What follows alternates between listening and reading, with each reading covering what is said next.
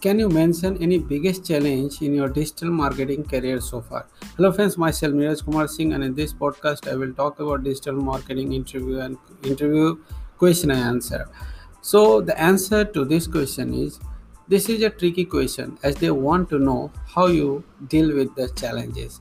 They want to know how you can succeed with the challenges.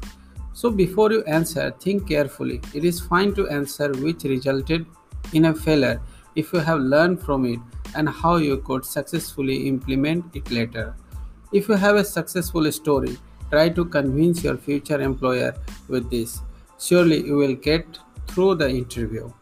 And it is very important to understand that whatever challenges you are facing, you have to accept the challenges as a digital marketer you cannot say that no i cannot uh, change these things. I cannot do this uh, target. I cannot do that campaign.